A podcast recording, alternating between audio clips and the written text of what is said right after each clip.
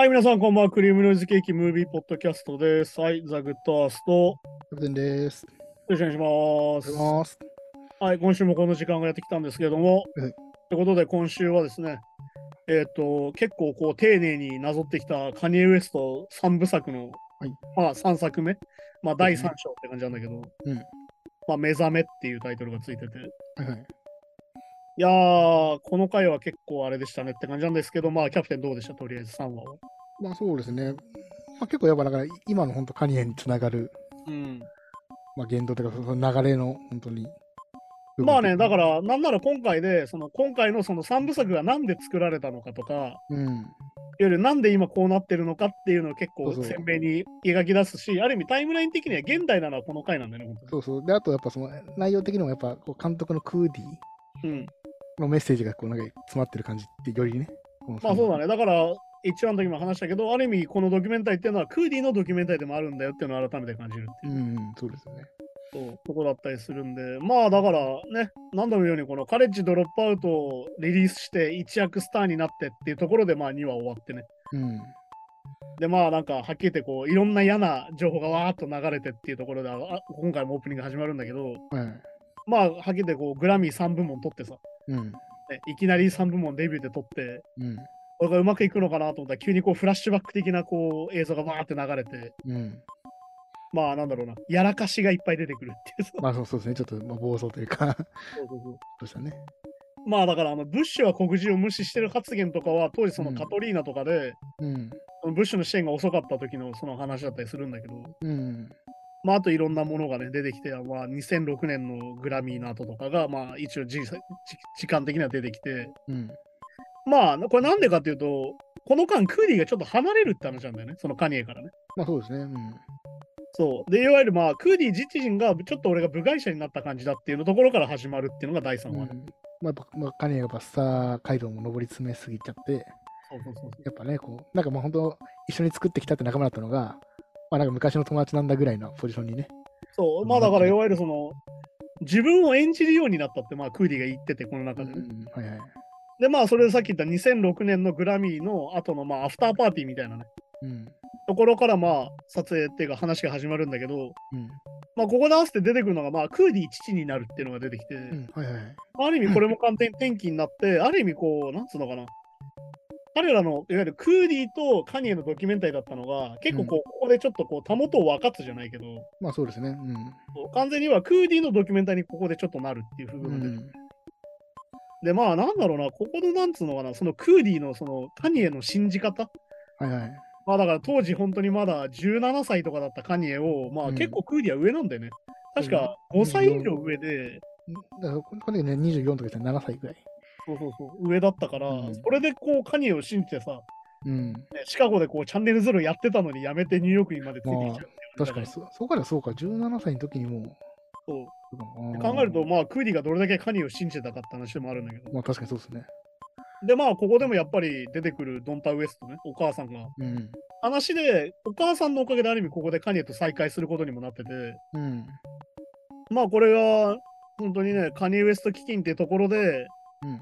いわゆるこう、2人で築いてきたものみたいなのを確認するように、いわゆるそのカニエの映像を撮ってくれって、ドンタに頼まれて、うん。あのいわゆるシカゴに戻ってきて、はいはい。カニエに久々に撮影するっていう風になるっていう風になるんだけど、うん。まあ、オープニングで、まあ、序盤で出てきてしまう、この2007年の、うん。このドンタが亡くなるっていうくだりね。まあ、はいはいね。で、ここでまあ、これ一話の時も俺話したけど、この Hey Mama って曲があってさ、うん。ゆるそのお母さんに本当向けて作ったカニエの曲があるんだけど、うん。これがまあ本当にね、二人で一緒に歌うシーンが出てきて、ここはもう超,、ねね超エモいというか、超泣けちゃうシーンなんだけど、ここは。うん。で、まあ、わかりやすく言うと、明らかにここからちょっとカニエがおかしくなっていく感じが出てきてて、まあそうですね。うん。で、まあ、いわゆるその亡くなったんだけど、うん。彼女がね、いわゆるドンタが亡くなって、うん。みんなにこう休めって言われたんだけど、うん。きっと母さんならステージに立てって言うよって言ってツアーに出ちゃうんだよね。そうですね。はいはい。だけど、ここで初めてそのツアーの映像を撮ってたんだけど、クーディがここでもね、うん。初めてツアー中に撮影を止められるっていうシーンが出てきて、うん。で、しかもこれスタッフがさ、うんもう意思疎通できてないから、クーディ取ってんのに、うん。クーディをツアーに連れてかないみたいなことにもなっちゃうっていう。なるほどね、はいはい。っていう、こうなんかその人間関係のガチャガチャ感、まあそうですね。うん。本当にその混乱してる感じっていうのも表してて、うん。で、ここでまあ本当に分かりやすく、他人が巨人に見えるっていう映像が出てきて、あはいはい。まあこれ、あの、最初でね、お母さんが言ってたやつですね。いわゆる鏡絵に巨人は映らないのよって話をしてた話がうんフラッシュバックしてきて、うん。さらにこれは多分分かりやすくアニメのガリバー旅行記かなんかのね、映像がこう挿入されて、うん、はいはい。で、ここで一気に時間が飛ぶんだよね。この後、うんはっきり言ってこの後のカニエってかなりやばくてさ。うん。まあこれだから簡単に言うと、まあこの後いわゆるそのテイラー・スウィフトのそのスピーチを妨害するような話が出てきて、ビヨンセかったぞみたいな。これを言っちゃって、本当にこう、まあ1年間叩かれ続けてそこでね。うん。でさらにこう、まあ凶悪神経症、まあはっきり言って双極性障害だよね、これはもうね。うん。っていうふうにもう完全に言われるようになって、でもさ、うんこれもだから前も話したその、エイトハートブレイクホテルとか、うん。えっ、とまあ、 My Beautiful Twisted Fantasy とか、こう、うん曲はどんどんいい曲ができてくんだけど、うん。状態としてははっきり言って悪くなってる感じっていうう。ん、まあ、はい。っていうので、まあこれなんで一気に今度時系列が飛ぶかっていうと、うんクーディがこの間完全にカニエから離れちゃうんだよね。ね、そうなんですよね。もう、さっき言ったごちゃごちゃがもうめんどくさくなっちゃって、うん。で一気に6年空くんだよ。これで。そうですね。はいはい。ただ本当にその1話目で俺が話してた、そのカニエのハイライトみたいなね。うん。あのーなんだろうな、これも本当良くないんだけど、いわゆるカニエがさ、作曲が癒しだって言ってたこともあると思うんだけど、うん。彼が辛い時こそ癒しになって音楽が良くなるんだよね。ああ、まあ、ほほほまあ、本当の意味で自分が求めてる。そう元ができるから、うんだからさっき言った8-0もそうだし、うんセットファンタジーもそうだし、この後うんイーザースもそうだったりするんだけど、うん。本格的な評価はまさにここがトップなんだよね、実はね。まあ、なるほどね。っていう風になってるところが、まあ、ここは撮影されてないから、一気に飛んでいくんだけど、私、まあ、特にもう自分でビートも全部作ってるから、よりね、それ影響しますもんね。まあだから本当にその8-0が本当にお母さんへのラブソングだらけだったようにってことでうん。で、本当にまあ、こっからもう本当になんだろう、アーティスト化していくっていうかさ、すべてに関してクリエイティブコントロールしていく風になっていくんだよね、うんカニエがより。はいはい。これでまあ、洋服作ったりもするようになるし、絵描いたりするようになるしっていうのもどんどん出てきて。うん。で、まあ、ここで2014年になって、じゃあなんでクーディがまたカニエと関わるようになったかっていうきっかけで、うん。カニエもお父さんになったっていう。はいはいで、ここでまあ、本当にカニエ自身が父になってるっていうところもあるし、彼の心境の変化もあるし、ここで出てくるのがまあ顧問なんだよね、やっぱね。うん。地元の先輩顧問がフェスをやるっつんで、うん。で、ここにカニエがサプライズで出ると。はいはい。っていうので、クーリちょっと取ってくれよって顧問に言われて、うん。クーリも戻ってくるっていうところで、うん。あここやっぱヒップホップだよね、やっぱね。地元のコミュニティでやっぱり成立してんだよなっていう。ね、もうだからこんだけビッグになってもちゃんと出るっていうね。で、ある意味ここで、なんだろうな、映画的に非常にいいシーンがあって、カニエがさ、ステージに出てきて、うんこう、ジーザス・ウォークスをやるシーンでさ、うん。カニエをこう、客席の方から撮ってるシーン、カメラが急に出てきて、うん。あはいステージにいる、ステージで撮影してるクーディーと、うん。カニエが初めてツーショットになるってシーンがあるんだよ。ああ、はいはい。これが結構印象的なカットで、結構その、うんなんだろうな、いいカットというかね。まあ確かに確かに。そうかまあ、またね、その地元の、その要はうん止まってた時間がまたね。また動き出すようになってて、うんだからクーディーもこの中で会いたいが分かんなかったと。いうん。や本当に俺カニエと会って大丈夫なのかなと思ったんだけど、このライブを撮影またして、うん。カニエとまた話して、やっぱり俺彼、あいつに会いたかったなってなるっていうところは、うん。本当にこう結構いい話というかね。まあ確かにそうですね。で、完全にその、あの頃に戻った感じでさ、二人の関係。うん。あ本当にその序盤のさ、2006のグラミーの後とか、本当になんだろうな。なんだろう、この気まずい映像を見せられるこっちの気分。なんか名前を本気で間違えてんだか冗談だかわかんないけど、ね、名前間違え笑えないジョークがずっと飛び交う感じっていうか。そうそうで、やっぱそうですね。ななんかこう、その一瞬だけ、あチャンネルゼロ地元でとか言うけど、結構後回し的なね、なんかその、いい感じになっちゃってっていうところもあったから、この時に本当にあの頃に戻る感覚があって、うん。ああ、よかったなってなるんだけど、クーディーもある意味ここでもう一つターニングポイントが来て、ね、クーディーの家族の話が出てきて、クーディーのお父さんの誕生日っていうので、うん。これ面白いね、クーディーの家族みんなカメラ構えてるっていうところがさ、で、やっぱりみんな、まあ、クリ自体もちちっちゃい頃カメラとかね、そうそうそう。確かなんか、出してもらったから、うんやっぱりみんなカメラ撮ってんだな、この家って感じで。だけど、これをきっかけに彼の父も亡くなっちゃうって話も出てきてね。それが一応この中で最後だったって言ってましたねそう。最後の、まあ、そう、だからその誕生日会がお父さんに会えて最後だったのが出てきて。うんで、まあ、これでまた時系列さーんと飛んで、うん2016年の3月かな。うん。あのライフ・オブ・パブロの視聴会っていうのが出てきて、うん。はいこの辺りからまあ、まあ、カニエはやってたのが、いわゆるスタジアムにファンを呼んで、うんいわゆる、なんつうのかな、この服のコレクションの販売と、うんそのアルバムの視聴会を同時にやるって企画を始めてて。まあだから、なんつうのかな、スタジアムに5万人とか集めて、うん。で、この視聴会の前後でグッズを売ってるんでね、このカニエが作った服を売ってて、はいはい。まあだからそれにこう2時間とか3時間並ぶみたいな事件がうん。ことが起きたりとかして、まあだからこれも本当にすごいのがさ、うん。この頃のカニエのアパレルって本当に高くてさ、はいはい。あのロンティーなのに2万とかするみたいな、当時からかなり高級に志向にはなってたんだけど、うん。でまあここでのカニエのこのなんだろうな、音楽に対する純粋さみたいなところも結構見えてて、うん。で、あの、PA のさ、横にずっといて、はいはい。ずっとこう、卓いじってさ、こうやって聴かせてくれ、こうやって聴かせてくれっていうので、うん。で、こう、みんなで曲を聴いて、みんなで踊るみたいなところはいはい。は、やっぱ、実はやっぱ変わってないなってところでも実はあるっていう。まあ確かにね、そうですね。最最高の状態で聞かしたいってことですよね。で、なんか、クーディーがある意味、ここでちょっと離れた目線でさ、カニエのまた撮ってて、うん。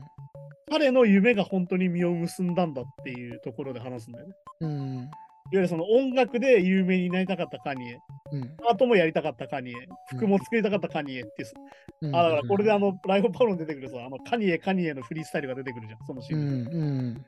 あの、カニエを連続するあのバース、有名なバスが出てくるんだけど、はいはい。まさにこれがだからクリが撮ってる、実を結んだカニエっていうさ、うん。いろんなことがやりたかったカニエっていうさ、うん。はいはい。ところにもなってて、だから本当に、ある意味僕はもう編集上手だなって感じなんだけど。まあ確かに確かうんで、まあ、ここでクーディが実は全然カニエと喋れなくてって話も出てきて、に。うん。で、彼の今の心境を実は聞きたかったんだよっていうんだよね、カニうん。で、さっき言った服も作って、音楽も作って、アートもできて、まあ今どんな気分だ、カニエって聞きたかった。すべて実現した後のね。なんだけど、この後、カニエに対して出てきちゃうのは、うん赤いキャップのあいつなんだよね。ああ、まあそうですね。はいはい。ここでマガっていうのが出てきて、うん。メイクアメリカグレーターゲンの人が出てきちゃってさ、そうですね。ここでトランプ登場で、まあ、はっきり言って、この後のカニエっていうのは結構もう本当にひどくてさ、これがだからうん2016年3月に、うん。ライフ・パブロの視聴会をやった後に、うん。2016年11月19とかかな、まず大統領戦争か。確かにその時期ね大統領選が始まって、でもうんカニエはとにかくトランプに会いに行っちゃったりとか、うもう本当にいろんなことをしてね、ん。うん。まあここで結構言われたのが、いわゆるそのヒップホップって人たちは、ヒップホップの人たちって基本リベラルなんだよ、やっぱりね。うん。まあもう。なぜかっていうと、黒人でマイノリティだし、うん。いろんな人の権利をこう歌う歌がいっぱいあるはずだから、うん。基本的にリベラルだ言われてたのが、ここで初めてカニエはリベラルじゃなくなったって言われちゃったんだよね、ねああ、まあまあ、確かそう。で、取り上げられたりしてたんだけど、に。うん。まあ、この後ももう本当に暴言の数々というか、うん。まあでも今のあれもそうだよね。あの、ツイッターに連投みたいなさ。そうそう、だから、だからもうこの時からもう今のスタイルと変わってないですよ。だから、そう。やってることは一緒なんだよ、だから。6年こ前ぐらいれのあの深度が変わってるってだけです。うん。で、まあ、ここでカニエが入院しちゃうんだよね。はっきり言って双極性障害でぶっ倒れちゃうんだよ。はいはい。で、まあ、本当に生死をさまよってるっていうか、まあ、本当に隔離病棟に入れられちゃうぐらいひどくなっちゃってて、いわうん。ゆるまあ、精神病棟に入れられちゃうっていう状況が出てきて、うん。で、まあ、はっきり言ってクーリーはどうしようもなかったっていう話で、うん。まあそうですよね。うん彼の気持ちは思ってるけど、もうどうしようもないなって話をしてて、うん。で、また飛んで2017年にうん。ロサンゼルスでやっと再開するっていう。はいはい。で、ここなんだよね。ここで初めてまた再開して、うんドキュメンタリーをやりたいんだよねって話もここでまた復活するっていう。はいはい、そうですね。うん。あ今までの実は2016年のパートっていうのはクーディが個人的に撮影してたってだけなんだよね。まあそう呼ばれたりとか、そうですね。うん。いわゆるこう部分部分で撮っててドキュメンタリーにしようとして撮ってないってとこなんだよ。うん、確かに確かで、まあここで出てくるのが、あのキッドシーゴーストのレコーディングシーンっていうのが出てきて、に。うん。まあキッドカディで。ドキとかにも出てきますで、キッドカディと話してるときに、ここでまああれですよ、僕たちにとっては結構身近になった言葉がまた出てきて、ね。あのオピオイド系の鎮痛剤、うん。俺今、あ、ね。そうそうそうそう。いや、カニエダメやん、それっていうさ。うんやっぱそうか、でもこ、まあこんだけまあお金あってもやっぱオピオイドいっちゃうんですね。まあ逆に言うと手に入りやすいから、やっぱり。そうか、まあ、まあ関係ないか、お金は。まあ合法だから、やっぱり。うん。合法薬物なんだよ、あれはね。でも依存してるって思ってるけど、それも自覚がないみたいな、なんか謎のこと言いましたけど。まあそうそうそう。だから彼の不安定さを象徴してるんだけど、うん。まあだからここでなんだろうな、打ち合わせの連続の映像が出てきて、まあうん東京行ったりとか中国行ったりとかさ、うん。いるんだけど、なんかカニエがずっと孤独な感じだなっていうのが、こう、クーディが売ってる映像で思ってて、まあ、それこそこのさっきのレコーディングの時も、もうなんかいろんなこと実現できて、で、結婚もして子供もいて、すべて手手に入れたけど、それでも死にたくなる日があるみたいな。そう、だまあ、かけてうつ病だよね、これはまあ。そうですよね。統一的な話なんだけど、まあだから、うんあの、実はだからさ、キットカディ自体がそういう人なんだよね。ああ、まあそこキットカディはどういう人かっていうと、あの、エモラップを始めた人っていうイメージで。あイメージあ、そこそこ。ああ。いわゆる本当に自分の内省的な歌をある意味メジャーにした人がこのキットカディなんだよね。そっかそっかそっか。だから結構その楽曲的なキャッチーさってキッドカディ実はあんまないんだけど、うーん、ああ、まあ、作品だけど、その歌詞の世界観みたいなのが今とすげえ繋がってるっていう。みんなに共感できるっていうか、分かる人本当にだからエモラップを始めた人ってイメージだといいと思うんだけど。あまあだからここで出てくるよ、やっぱりさっき俺が言った。想像という癒しなんだってカニが言うんだよね、ここでもね。あ。うん。何かを作ることで癒されるんだっていう。はいはい。だから服作って、うん。絵作ってみたいうん。あのなんか陶器で皿作ってみたいな。そう、でもなんか確かにこれ見てると、なんか、その、まあ、そその作る、何かを作る楽しさみたいのも当然ね、癒しってあるかもしれないけど、単純にやっぱその没頭することでなんか忘れられるものを忘れたいみたいな雰囲気もなんかね、感じますよね。まあだから前も話したけど、何か作る人っていうのは何かを喪失してる人だっていう。うん。だら何かをこう欠落してる人がそれを埋めるために何か作るんだっていうのはよく言うけど、そうですねカニエのこの行動はまさにそんな感じっていう。うん。なんか寂しいんだろうなっていう。逆にじっとしてると、やっぱこう、なんか何かが襲ってきちゃうというか。こう辛くなってきちゃうんだろうなっていう。だけど、ここでまた、その打ち合わせから帰ってきてアメリカに戻ってきたら、うんまたトランプとくっついちゃうっていう。うん、はいはいはい。で、まあ本当になんだろうな、ここででもクーディは言うんだよね。カニエが助けを求めてるように見えたっていう。うん。だけど、もうここでもう完全にもう、間がってなっちゃって。はいはい。まあ、ある意味うん、なんだろうな、ここである意味、まあ、今のような状況になるんだよね。ちょっと一回干されるじゃないけど、うん。完全に愛想つかされちゃうっていう周りにね。うん。で、これで2019年に、あの、サンデーサービスっていうライブを始めて、うん。これまあ、日曜礼拝のなんだろう、ライブ版みたいなのを始めるんだよね、カニエが。まあなんかそうですね、はいはい。だから今回結構この映画の中で出てくるの、神って言葉が結構出てきてさ。うん。だからこれはもうカニエがまあ経験なクリスチャンなのもそうだし、まうんあ、クーディもそうだから、うん。神っていう存在がかなり出てきて、うん。他の場と結構スピリチュアルな感じになる。まあそうですね。だから結構キキリスト教的な、そうそうそう。本当バックボーン、モーロバックボーンの曲というかね。まあだからここで分かりやすくアルバムが Jesus is King とかになってまあ確かに確かに。なってくるってことで、うん。でまあ本当にスピリチュアルな方に行くなっていう。でも逆に言うと、カニエにはこれが必要だったんだなってことでもあるんだよね。うん、まあそうですね。だから結構、だから自分が救われないからだなって感じしますよね。なんかね。まあだからよくあるんだよね。その依存症の患者の人が、結局やっぱキリスト教に救われて、いわゆるキリスト教原理主義みたいなものにはまるっていうのはかなりのパターンであって、うん。基本的にそのアルコール依存症のその構成プログラムっていうのは基本的にキリスト教を元にできてるっていう。ああ、まあまあそう、そうセラピーみたいなそうか。っていうのもあるから、やっぱりそのカニエがそういうところに行ったっていうのはある意味、こう、偶然じゃないというか、必然的だなっていうことがあるんで、で、まあ、2020年になって、これでまあ結構現代的なタイムラインになってきて、うん。いわゆるコロナがきっかけでこの映画ができたっていうのが初めてわかるの。まあそうですね。はいはい。ゆる20年前の映像を編集するきっかけになったんだって、この期間が。うん。そうですね。自粛期間に。で、まあ、この後だよね。うん。まあ、この後が、まあ本当に、まあさっきのトランプの下りがまだ続いてるっていうので、うん。あの、4月7日大統領選っていうに出馬っていう今度今度はね、自分が出ちゃうっていう。ああ、ここも本当にしんどいなって感じなんだけど、確かにこれまあ記憶新しいですもんね。そううん、まあでもここの前後でね、印象的なセリフもあって、うん。あの、クーリーも言ってるのは、監督は神なんだっていうさ、うん。あの、監督イズゴッドっていうのが出てきて、はい。まあここもだからだいぶスピってはいるんだけど、で、まあさっき言った大統領選に出るよってなって、うんで、まあドミニカに行くんだよね、ここでね、はいはいはい。アニメもクーリーもね。うん。で、まあこう、なんだろうな、こう、このドミニカでさ、カニエがこう、いろんな、その、アートについて語る映像が出てきてさ、うん。で打ち合わせみたいなところでさ、はい。みんなにね、こう、目立ってから。でか、どんどんヒートアップしていくんだよね。そうそうそう。で、どんどんヒートアップしていくと、あ、これやべえなってなるんだよ、これ。もうどう見ても。うん。でこれさ、ちょっとまあ、映像こっちもわ見てる方もわかるレベルでさ、うん。あ、これカニエやべえなってなるんだよ。まあそうですね。はい。そういうやっぱクーリーは優しいなと思うのは、ここでまあ普通のドキュメンタリー作家だったら、まあ面白いから撮り続けようとするんだけど、うん、お面白い、面白いっていうか、そのね、やっぱその、うんやっぱその人が狂っていくことかって、撮りたくなっちゃうね、言いまあだから方悪いけど。面白いところだからね、はっきり言って。ね映画としてはここは面白いところだそうそうそうそう。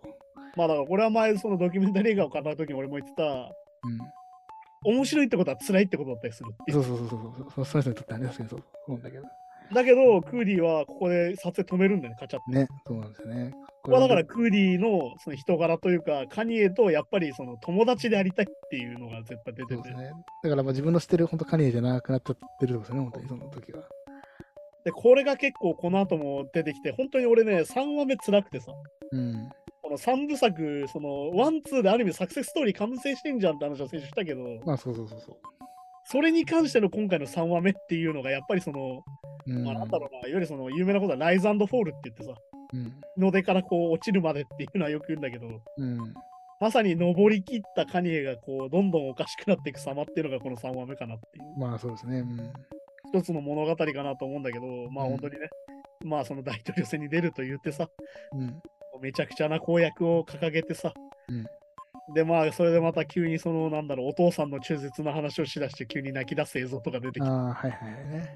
これかなりきついな どう見てもこれはもう精神状態ダメでしょっていう状態で出てきて、うん。でまあはっきり言ってクーディもちょっとしんどいなって感じになってきててね。うん。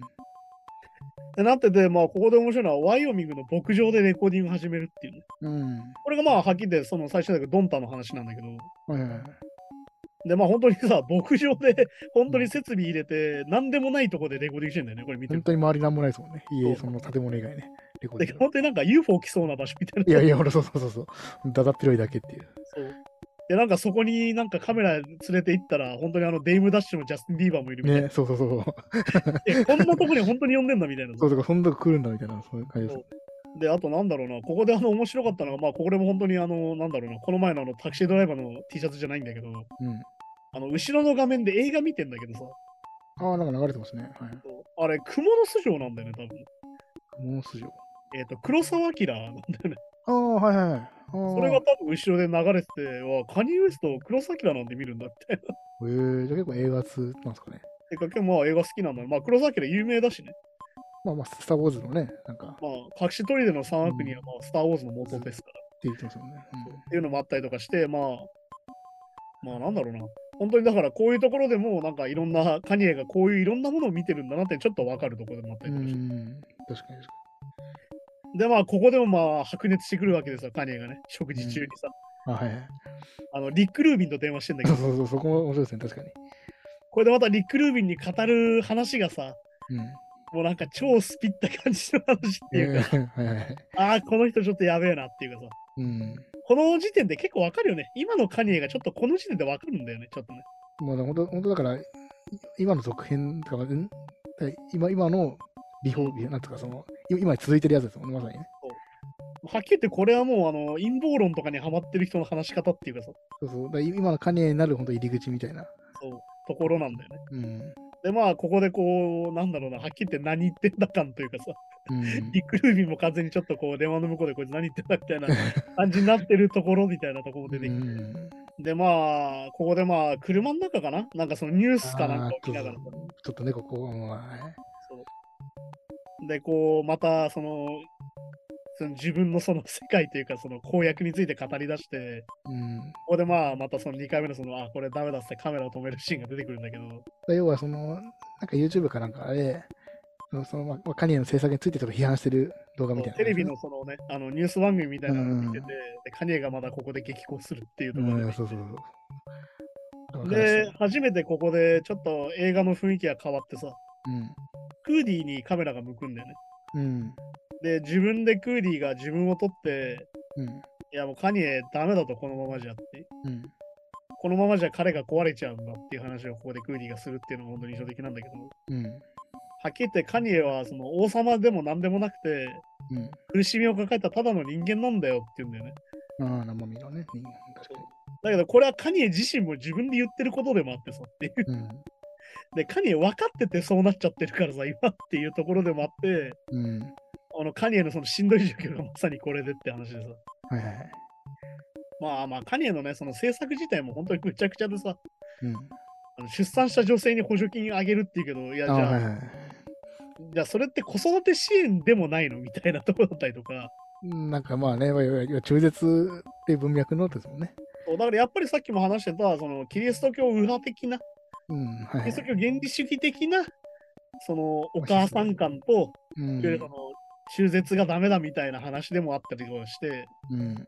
あこれはだから逆に言うとカニエが分かりやすくそのトランプとかと近づいちゃうのはまさにこういうとこなんだよね。うん。だからその中絶の話をして泣き出すところもそうだけど、まあそうですもんね。うん。だから本当にそのキリスト教右派っぽいことなんだよね、結局ね。原理主義というか、そうですね、確かで、まあ本当にこの神とつながってるみたいな話になっちゃって。に。うん。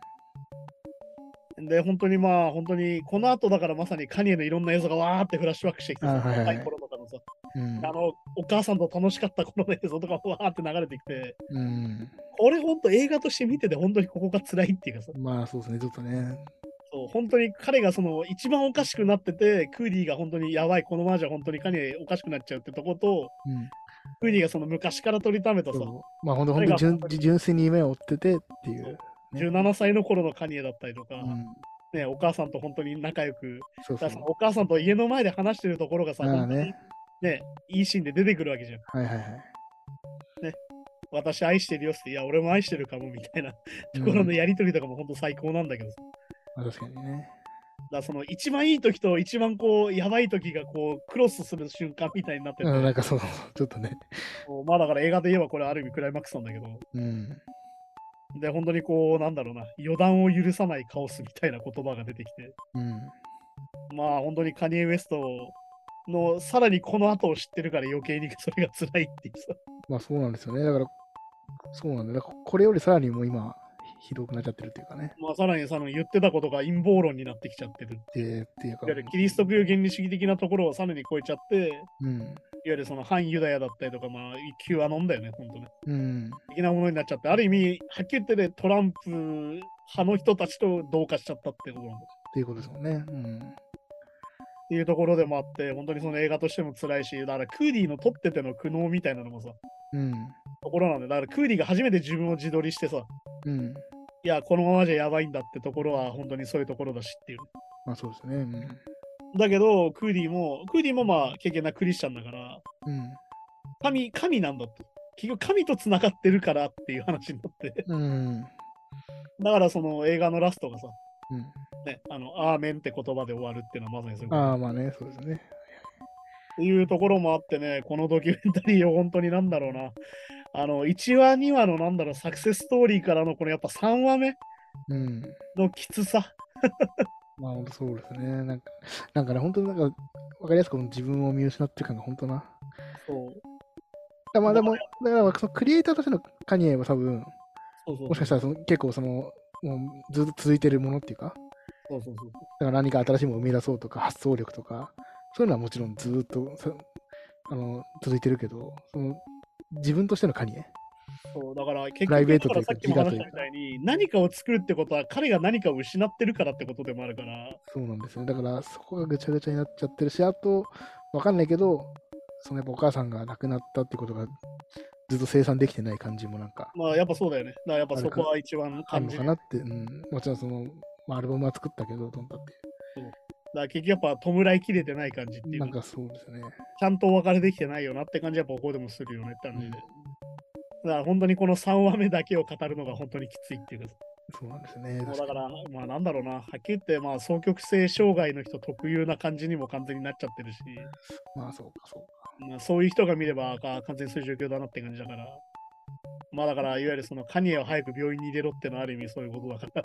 うん。ねだってまあメッセージ、だってクーリーとかもちょちょっとこう、やっぱカニエに意見言うけど、どうまあせば聞いてないよね。聞いてないし、どうせパワーバランスもねやっぱ大きくなっちゃってる、影響力もそういう。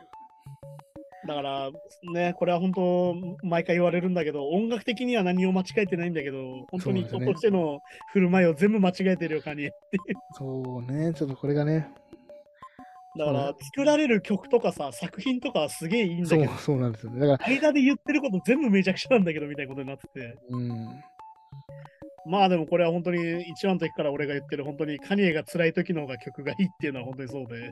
うん、だけど逆に言うとその陰謀論で心が今満たされちゃってるから、まあそうか、そうか。曲もいまいちになってる感じっていうのは正直あって。まあでも、そこでも、ちょっとでも似てるというか、でも、そのよくミュージシャンとかアーティストが陰謀論ハマりやすいのって、うんその創作で埋める何かの感覚と、いわゆる陰謀論で腑に落ちる何かの感覚って近いもあるんですかね？まあだからその現在のその社会みたいなものから隔離されちゃってる気分っていうのはやっぱあるから、で、やっぱ見えない何かの不満みたいな、なんかそ喪失感みたいのを、その作品で埋めてたものが今度は陰謀論。まあだから結構、変わ俺はもうだからよく言われるんだけどさ、そのピュアなんだよね、やっぱね。うん、まあまあ純確なんだよ、ある意味。まあ、受け入れるっていう意味で確かにまあ。で、逆に言うと社会への疑問みたいなものがあって、なんでこうなっちゃうんだろう、この社会ってなった時に、うんはい、これが答えですよって出されちゃうと食いついちゃうんです。絶対何か原因があるはずだって思いますからね。だけど、社会っていうのは複雑に入り組んでて、簡単な理由ではないんだよってことだから。うん。それは俺たちが毎週ニュースをやってて、じゃあこっちはこっち派なんですね、こっちはこっちなんですねってならないじゃん、やっぱり。うん。要は、左派には左派の問題があって、右派には右派の問題があって、うんさらに中道は中道で解決できない問題があってって話だったりするから。そうで、また国によってそれも違いますね、感覚も。で、さらに法律が違って、環境が違ってって話だから。そう、まあ確かにそうですね。っていう話だから、解決できないんだけど、何かを解決したいんだよ、やっぱり。うん。ある意味、ある意味そうか、だからすごい当事当事者意識が逆に強すぎちゃうみたいな。そう、だから逆に言うと、本当に感情にしちゃうんだよ。うん。だ逆に言うと、カニエのあの神を信じてる感じはまさにそうでさ。そうか、そうか。まあだからあのサンデーサービスの時は神を感じるかどうかって感じじゃないけうん。ど。なんだろうな。だから、俺はだから家族にキリスト教がいるから、教会に行った経験もあるんだけど、うん。教会に行ってさ、みんなでゴスペルを歌ったりするわけよ。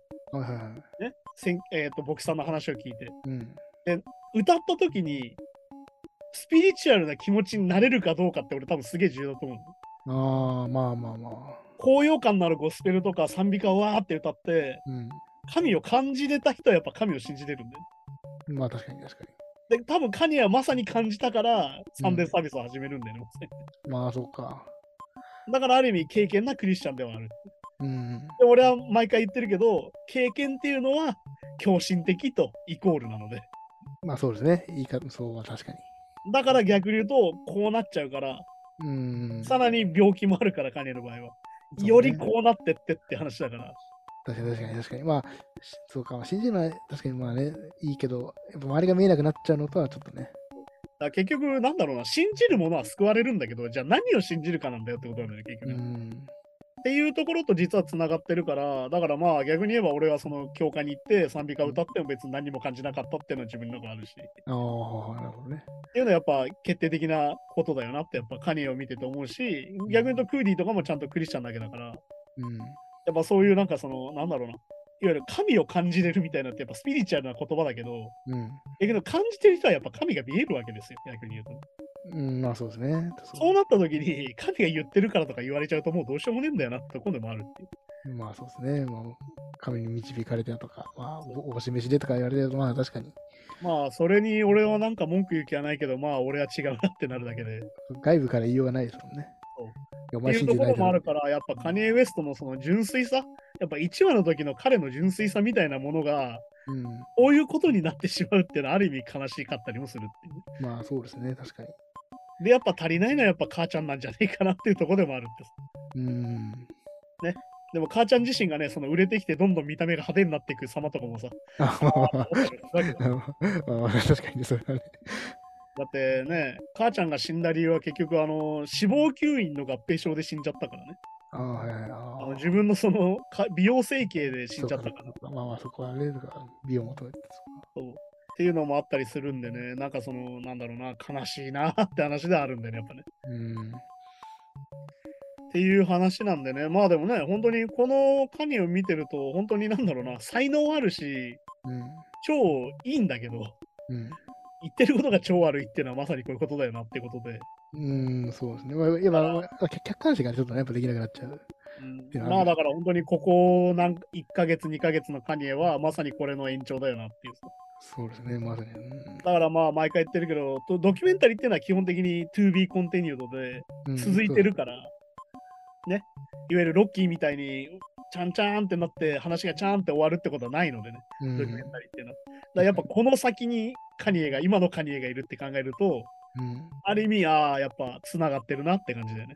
そもそもこのネットフリックスのドキュメンタリーが作られた頃は多分まだね、そ想像してなかったぐらいの悲惨なことがさらに起きちゃってる。今なってるってことだから。っうんていうのを合わせて考えるとなかなか、ああ、うんまあそうですね、まあ、ぜひね、どうにか復活してほしいというか、まあ、まあまあ、だから本当にでも本当に俺は正直ちゃんと病院に行くべきだと思うよ。こういうのはね、本当に。まあまあまあね、まあだけど本当に陰謀論とかハマっちゃうとこうなっちゃうよっていうことでもあるんでね。そうなんだよな、悪い、まあ、悪いことはしてないけど、まあでも悪いこと言っちゃってるからな、発言の影響力を考えると本当に悪いことしちゃってるから、擁護できなくなっちゃうのか、まことだからね。